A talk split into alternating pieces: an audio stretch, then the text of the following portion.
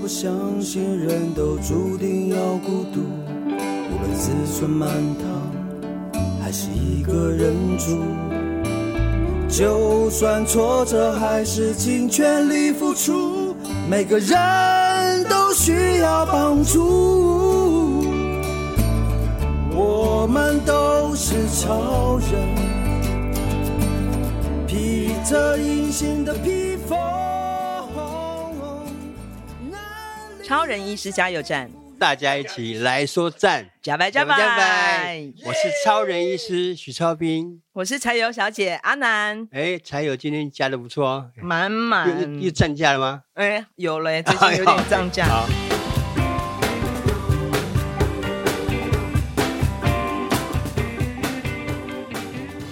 其实你回到达人乡的时候，那时候的你的医疗单位是什么？你服务的医疗单位？达人乡卫生所。达仁乡卫生所，当时你是从台南奇美医院嘛？奇美医院是医学中心，医学中心在台湾的医学医医院的等级里面是阶层最高的，最高的。对，然后你是那个时候的急诊科的主治医师，哇！然后成为医学中心，应该是他要有什么样的条件啊？就是要各通过各种的评鉴，包括教学啊、教育什么的，一大堆的来。那除了通过评鉴，那表示他有足够的硬体跟软体，体，还有足够的医护人员的能力。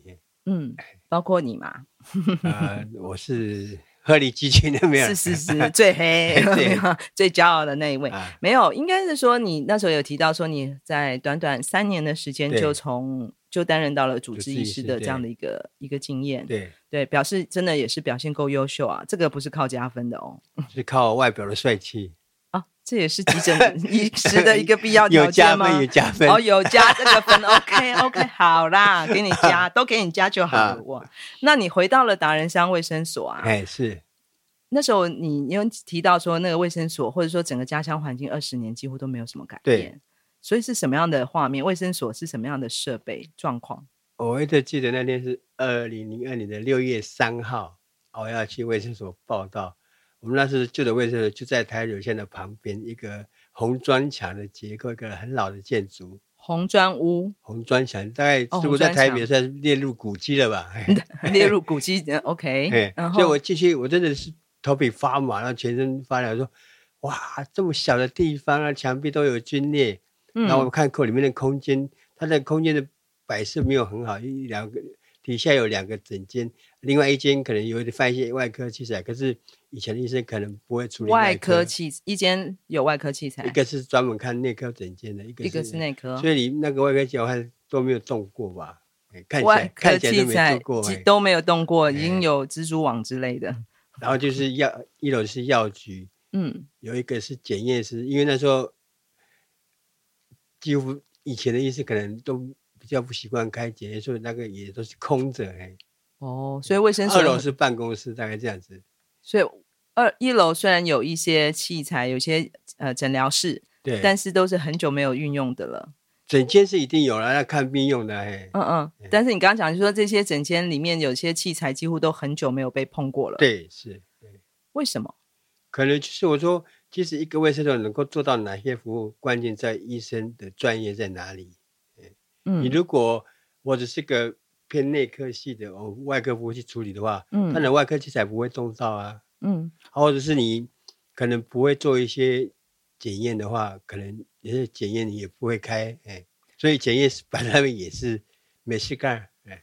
所以你是说，在这个尤其是呃偏远地区的这些卫生所，对，对其实他他的医师人员或者专科医师是数量很少、有限的。呃，目前全台湾是我们又分山地乡跟一般平地乡嘛，嗯、山地乡是配置两个医生，嗯。那除了蓝屿有三个之外，其他是两个，哦、然后平地乡是一个，所以本身他的专科医师的量就是少，他其实不能不是专科医师，是医师的医师量就少，更不要说是有几个专科医师这样的选项了。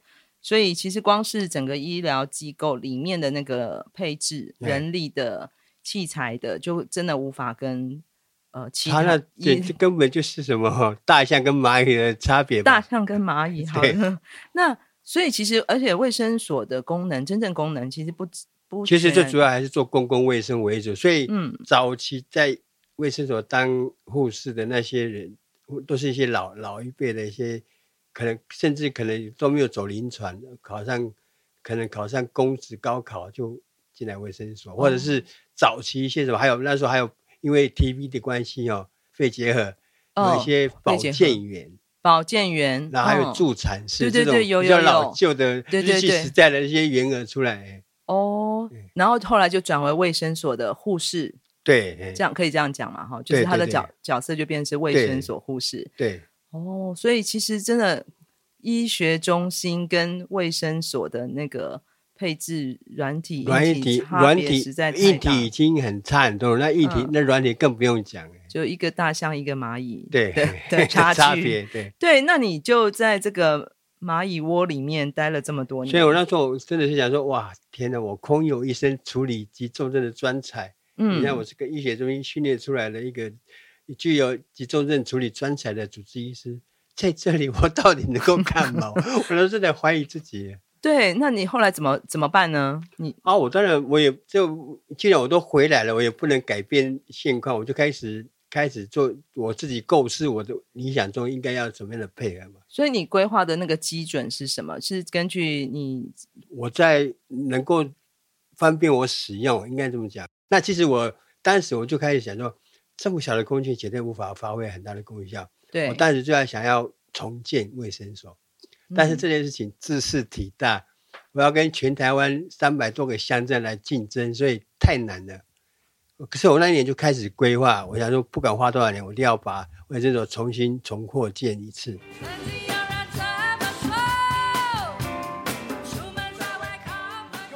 达人乡卫生所，你这个还是重建的，这个还是卫生所。嗯，那是这样个，因为达人乡的幅员非常辽阔嘛，三三百零六平方公里，嗯，比台北市还要大，嗯，所以大家不要想看一个小小乡镇，我们的幅员。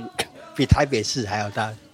等一下，整个达人乡的幅员对，比台北市还要大。哇哦！然后人口四千多人。哇哦！台湾猕猴五千多只。哦。因为猕猴是保育类动物，所以它比较多。哦，OK，了解了解。啊，你不就台北市市长的概念？啊，对对。所以说，我们到你说要在这边坐在诊间里面等病人上门是很困难的一件事情，因为我们没有相对没有大众运输工具。我们只有在台九沿线有呃呃台东市来的公车，嗯，其他的到部落山去的路是完全没有大众运输工具的，嗯，所以部落居其他比较远的部落过来看的都要包白牌车，嗯，要不然是自己家里有车，嗯，那都是半个小时的车程外，所以我必须要开始落实巡回医疗这件事情，嗯，就是那时候开始讲说，我不能一直这跟我。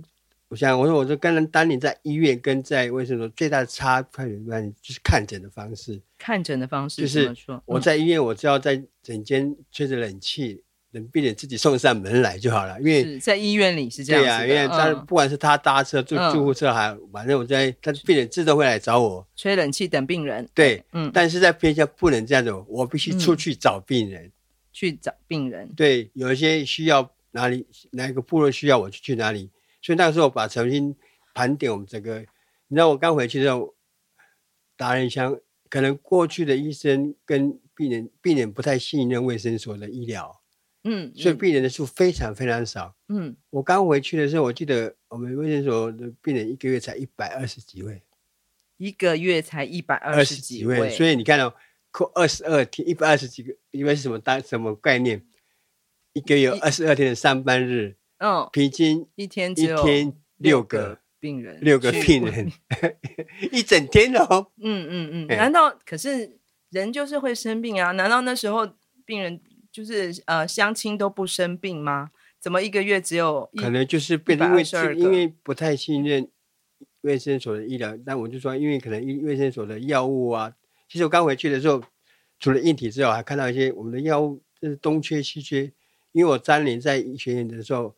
我们药药品的种类很很丰沛，嗯，我想要什么就有什么。对，后来说哇，好多是没有的。嗯，我开始也是开始进所有的，把原产药都进过来，把我在都市知道的药品都把它带进来。所以，就你看到的，就是我刚刚讲嘛，其实人不会不生病，对。但是在你回去的时候，你看到卫生所的一个月的看病病患的次数才一百二十二个人，那大家乡亲的心态是什么？他们生病了怎么办？如果他们不信任卫生所，那他们能怎么办？那就是到台东市去看病啊。要么就到台东市去看病，对，要不然就是那时候太麻里那个仁和医院，所以有有一些是到仁和太麻里去、嗯。但是我记得你有讲过，其实大家就尽量忍着。对，很有很多就是反正小病能忍就忍，忍到受不了再去看病啊。当然，因为对卫生所不信任，说都是往都市跑啊，到市区跑。就是小病就能忍则忍，对，大病就只好忍受车程遥远的到都市去看病。对，对嗯。所以其实这个讲回来，你刚刚讲到，你刚回到达人乡卫生所，看到那时候，呃，偏乡的这个卫生所的就医率其实不高。对。所以你呃之前你有提到说，其实你做的第一件事情，真的就是重新找回病患对医生的信任。对对。嗯。所以你在那个时候，你是怎么去找回他们对你的信任？你对你来讲，印象是非非常深刻的。对啊，其实我大概就是第一个就是我要把我们的空间整个弄好，因为让。然后把一些新的、比较新的器材跟药品弄进来，我要让病患知道说，你来卫生所拿的药跟在医院没有什么差别，都是一样的。嗯，所以那时候很多跑卫生所的药商都很惊讶，说：“哎，一般的卫生所的医生进的都是国内比较便宜的药嘛。”嗯，哦，很多都是因为我觉得偏向没有、没有、没有、没有、没有人说规定一定要吃劣等药，不是不是讲劣等药，就是比较可能是比较国产的。国产的或者是比较早期的药物，对，所以我说我都是进原厂，因为我觉得他们都有缴健保费，他们也有也有资格吃这样的药物嘛。嗯嗯，嗯。所以我们的药商说：“嗯，主任，你真的要进这个药吗？”我说：“对，就是要这个药。”所以进这个药代价应该很高啊。当然了，会比较贵啊。那怎么办？这个这个，因为哪来的钱啊？吃的，我觉得就是该给他们，就是给他们的。嗯。那会不会就造成你在那个卫生所的营运上面的一些压力？因此，我一开始不会去想这些事情，什么什么收支呢？反正就是我努努力做好医疗这件事情而已。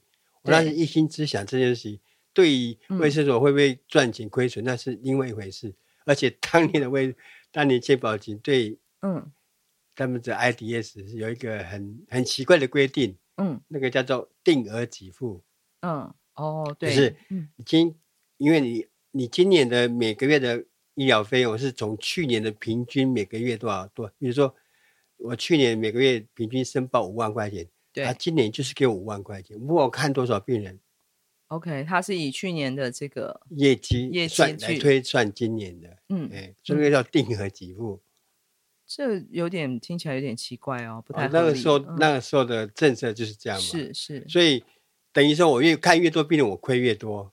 对，因为你就只有这个成成钱嘛，因为他你就我不管，我看两百个、五百、八百个，我都是只有两万多块的钱。哇，当年是这样子一个政策，所以一开始我去的时候，反正就是我蒙着头做，不去不去管，不要去想那些事情，专心做好了医疗就好了。我只要让相亲慢慢找回对卫生所的信任而已啊。但你自己说，你有没有贴钱，或者有没有亏钱？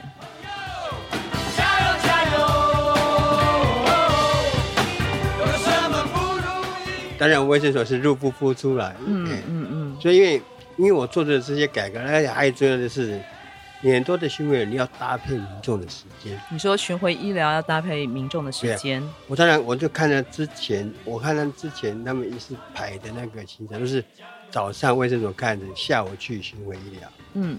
但是我觉得有一些部落老人家可能一一早上就一大早去田里面。然后中午回来休息，搞不好就喝了两杯。嗯嗯。下午就喝酒，就一般看诊啊。生活作息是不一样的。对呀，所以我就调整，有一些该早上去的我就去，嗯，有一些是该下午去就去，我就这样整个调整我的。我们是尽量配合民众方便的时间。这很难想象哈，我们在都市里面其实就是随时去，随时对啊，配合医院的时间，对啊，配合诊所的时间。可是你到了偏乡，你反而要反过来。对，吧要去配合民众的时间，然后，嗯，这有很重要的事情。我其实因为我我是部落的子弟嘛，我当然走在部落，碰到部落族人，都跟打招呼。嗯、我说，我跟他讲说，现在我回来了，嗯，你们希望我能够为你做什么事情？嗯，我问十个，十个都回答我说，我们希望你们下班之后跟家人有地方可以看病。就当时我就已经发誓要推动二十四小时的医疗这件事情。那那不就刚好？还好你是修急诊科，所以你内科、外科你都可以顾到。对对。所以一个人等于抵两个专科以上的那个功能，对对，还兼急诊，对不对？然后你又要加这个夜间医疗跟那个呃二十四小时对的急诊。那时候还没有二十四小时，我那时候已经发愿要推动哦，推动二十四小时。可是我一开始推的是夜间跟假日门诊。好，那可是不可能只有你一个人呐、啊。对，卫生所里面还有几个护理。所以说，硬体的部分，我就是想到这个，把设备跟药品充充实之外，我要开始，因为我都说过，我们多的护士可能都没有临床经验，嗯，我就开始训练他们，告诉他们，比如说我在缝合的时候，你要配合我什么，嗯嗯，啊，怎么样换药，嗯嗯，这个时候我要开始训练我的护士，能够增加一点临床的经验呢、啊。等于是你同时还要当训练培训员，对对，包括因为我本身又是除了急诊那个专科，我还是高级心脏救命术的讲师。高级心脏救命术讲师，对，所以我也会办理课程，嗯、然后教他们怎么处理紧急的病人，这样子，把整个护理护士的水准拉起来，就是跟着跟着我一起来救治病人。那时候有几个护士在你旁边？就是。因为达仁乡的幅员辽阔，所以他他的配置的护士还蛮多的。可是一开始我去的时候是应该是九个还是十个护士？一个医生九个护士。嗯，OK，负责整个台北市大小的达人乡。对，好，猕猴比人口还 数还要多的地方。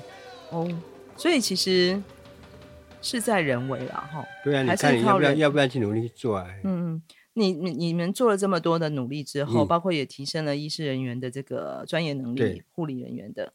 那你觉得病人有什么样的改变吗？或是你有增你的病人住院你有讲到那时候你创新高嘛？对，嗯，嗯，其实最重要的是还有一个就是看病的态度。嗯，我觉得你要把病人当成你的家人、你的朋友，他们才会信任你呀、啊。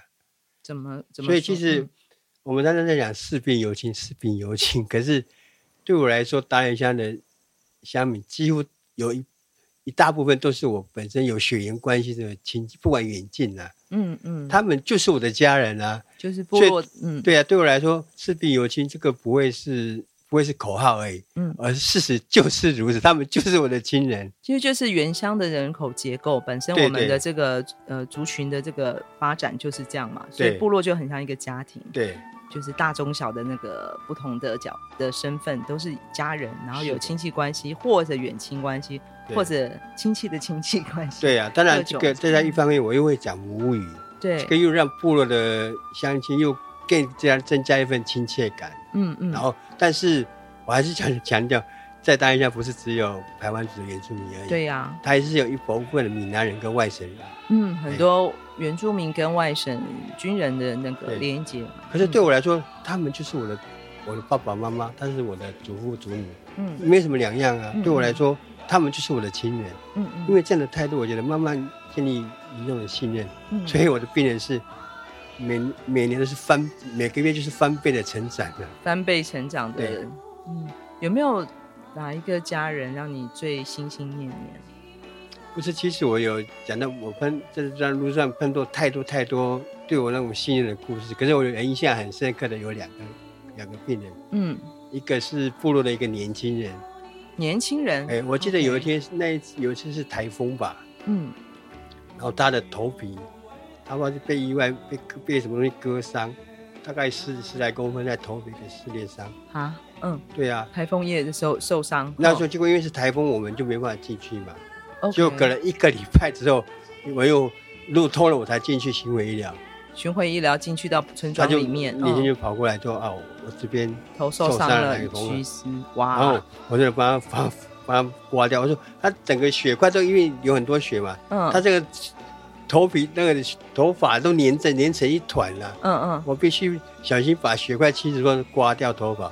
哇，那么甚至那么长的伤口，我说这几天我我记得这几天有。其他的人来巡回医疗啊，嗯，啊，你怎么不早让人家去看？你还可以，你还可以到市区去缝合啊。通了，你应该去医院啊，对呀，赶快去做治疗。嗯，不是，我就是我只信任你，我只要你，我是要等你回来。我说喂，一个多礼拜有没有搞错？那不就他命大？不过主要是 还好，还好没有感染呢。就是我帮他缝合完之后，最后有顺利的。所以他对你的信任感这么强。对啊，我说也太神奇，你居然为了等我。忍了一个礼拜，那么大的撕裂伤，我觉得实在是你太厉害了。他就他就这样的痴痴的等着你等我，对，好。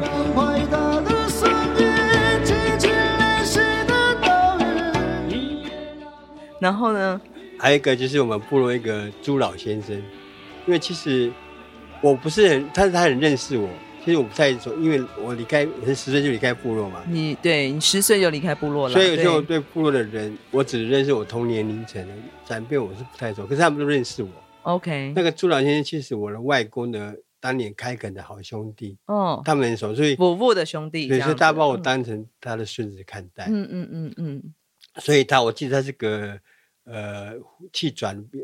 慢性阻塞性肺炎的病患，慢性阻塞性肺炎，阻塞性肺炎天气一变化就会喘气喘，嗯，然后因为他没办法活动，是，所以常常都是他太太哦拿健保卡来挂号，嗯，然后我到大家去看诊。哦，你你去他家看诊？对，其实对我来说。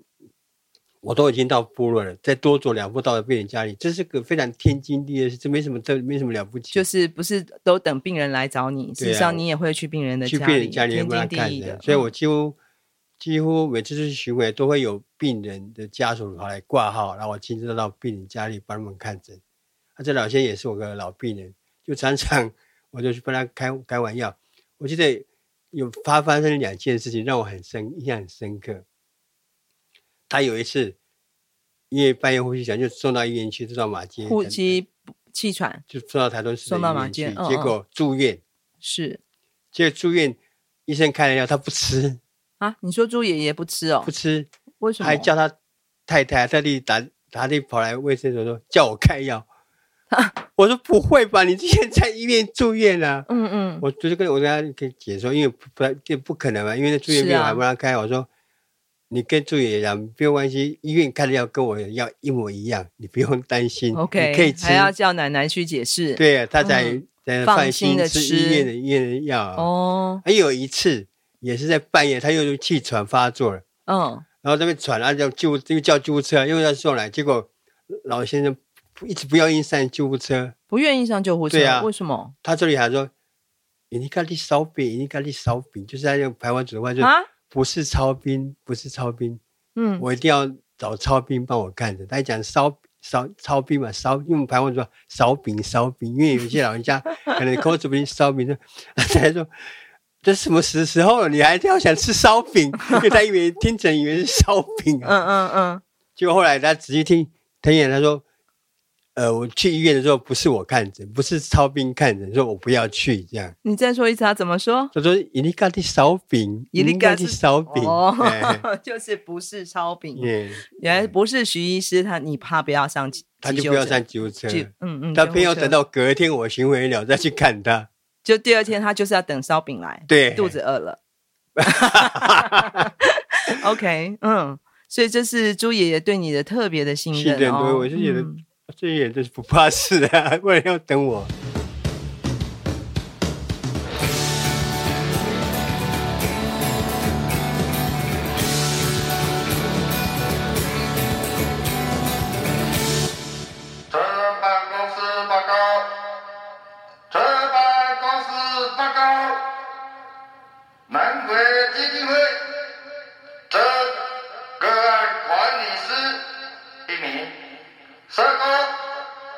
地名，请上基金会官网了解招募的细节。然后对我们的工作有兴趣的朋友，请上官网投递履历，我们等你哦。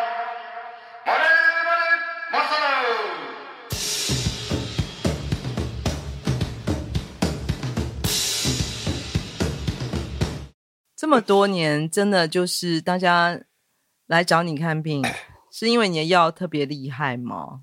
就是我觉得是一个信任吧。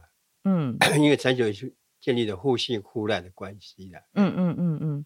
所以我开的，我的妹妹是在想说，我开的药就跟平常人没有什么两样，有有什么非要我第一个，你都已经住院了，你非要回来要叫我开药去吃，嗯、你不愿意吃医院药，有更好，不愿意吃医院的药，也是更有好玩，也是有一个是，嗯、我记得是台中的一对夫妻，台中，台中市，不是台东，是台中，市，哦。OK，他到刚好在我的卫生所所在那个部落。去住了一块地，嗯，种梅树，种梅子，嗯，种梅子，所以他常常会来卫生所帮我拿，他是高血压病，我一直记得很清楚。哦，他常常会来，每个月都会来固定找我拿药。嗯，他每次来都会，哎，学生要不要吃梅喝梅醋啊，梅酒啊？我说我不，因为我不对那那种没兴趣，我说不不要。嗯嗯嗯。就后来有一次台风，就把他的梅园整个吹垮了。嗯，然后就只好灰溜溜，就知道回台中市。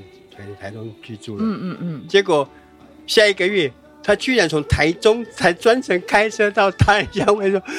我说天哪，台中是一大堆的医院跟这种有名医，我开的药，嗯，跟其他医院又没没什么样，你在那边拿药就好了。他从台中开车到台东达人乡找你开高血压的药，我说你在台中拿就好了。说不行，我就是只信任你开的药，我就来找你开。我说不用了啦，你真的不用，你在台中就可以拿到一样的药，你可以，你可以拿我的处方签，你去去随便找一个医院都可以开。然后还好，后来他也没再来了。你的药方里是加了什么巫术吗？你玩药吗？巫术吧。好，对啊，是加了什么？为什么病人会这么相相信你的药，非吃你的药不可？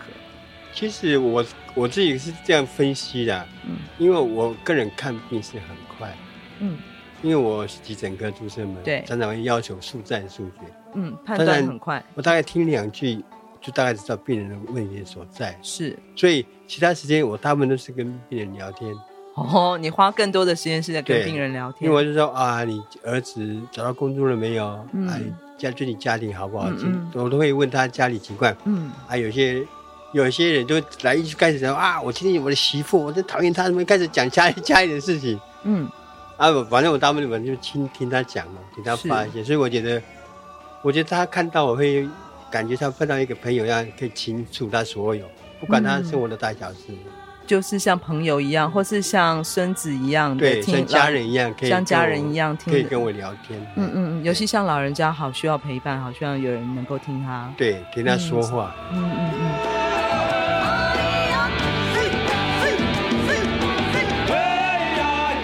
所以，其实你培养的一个医病关系，是更多的是对人的关心，跟他的家庭的关系。我你你想说医疗，他不是个冷冰冰的知识化的行为，就跟就是跟在医院医生跟病人之间的问答那种问答题。嗯嗯，很简单的，医生问哪里不舒服，问诊啊，对，嗯，不是这种很单纯的，是看病而已。嗯嗯，我还是问，还要我们是看的是人，不是病。嗯，所以我会关怀到他人生人的，不管是内心也好，他家庭生活也好，嗯，都会关心到，嗯，所以让他觉得，哎，我在医生可以这这里得到一些安慰，嗯，我觉得这是他们信任我的最主要原因吧，嗯嗯，所以包括了你自己在急诊科养成的那个快速判断的速度，天选之人的天分，再加上你足够愿意花足够的时间跟病人，当然还有关键因素，可能我长得特别帅吧。那个村长，村办公室有什么要报告的吗？好，所以你真正的觉得一个偏乡医疗需要的这个医护人员，嗯，到底是一个要有什么样的特质？然后为什么一定要待在这个地方？啊，对，就是我们刚才讲医疗城乡差距，城乡差距，嗯，要问到底差距在哪里？城乡差距到底需要的医疗资源到底是什么？到底是什么？我这也曾经想过。哦，因为把长庚台大搬过来，长庚台大搬过来，嗯，可是后来讲这个根本不切实际嘛，嗯，不可能，对，对，对啊，就不可能，而且不符合成本效益，那么多的人，人又照顾的病人又那么少，开动物医院可能比较好一点，对，开猕猴 医院可能比较赚钱，OK，对啊，所以的的确大型医院不可能在在南汇地区去盖，对啊，嗯，所以我后来仔细想，其实偏向真正需要的是一群。跟跟在地人一起生活，一起呼吸，然后同时照顾他们的身体健康的这一群医护人员，这是他们真正需要的医医医疗资源，讲同样的语言，对，呼吸同样的空气，对，生活在同样一块土地上，对，这是偏向医疗最需要的。对，马萨鲁，从屏东到台东这条南回公路上，有一间超人医师加油站，二十四小时不打烊。我们在这里与你一起分享公路上的故事。本节目是由医疗财团法人南回基金会制作，欢迎大家多多分享，以及在我们的节目下留言，或者写信到 s e r v i c e at 四一四一点 o r g 点 t w，关注我们的粉丝专业或者官网 triple w 点四一四一点 o r g 点 t w，我们下周见。我的部落，就是我自己。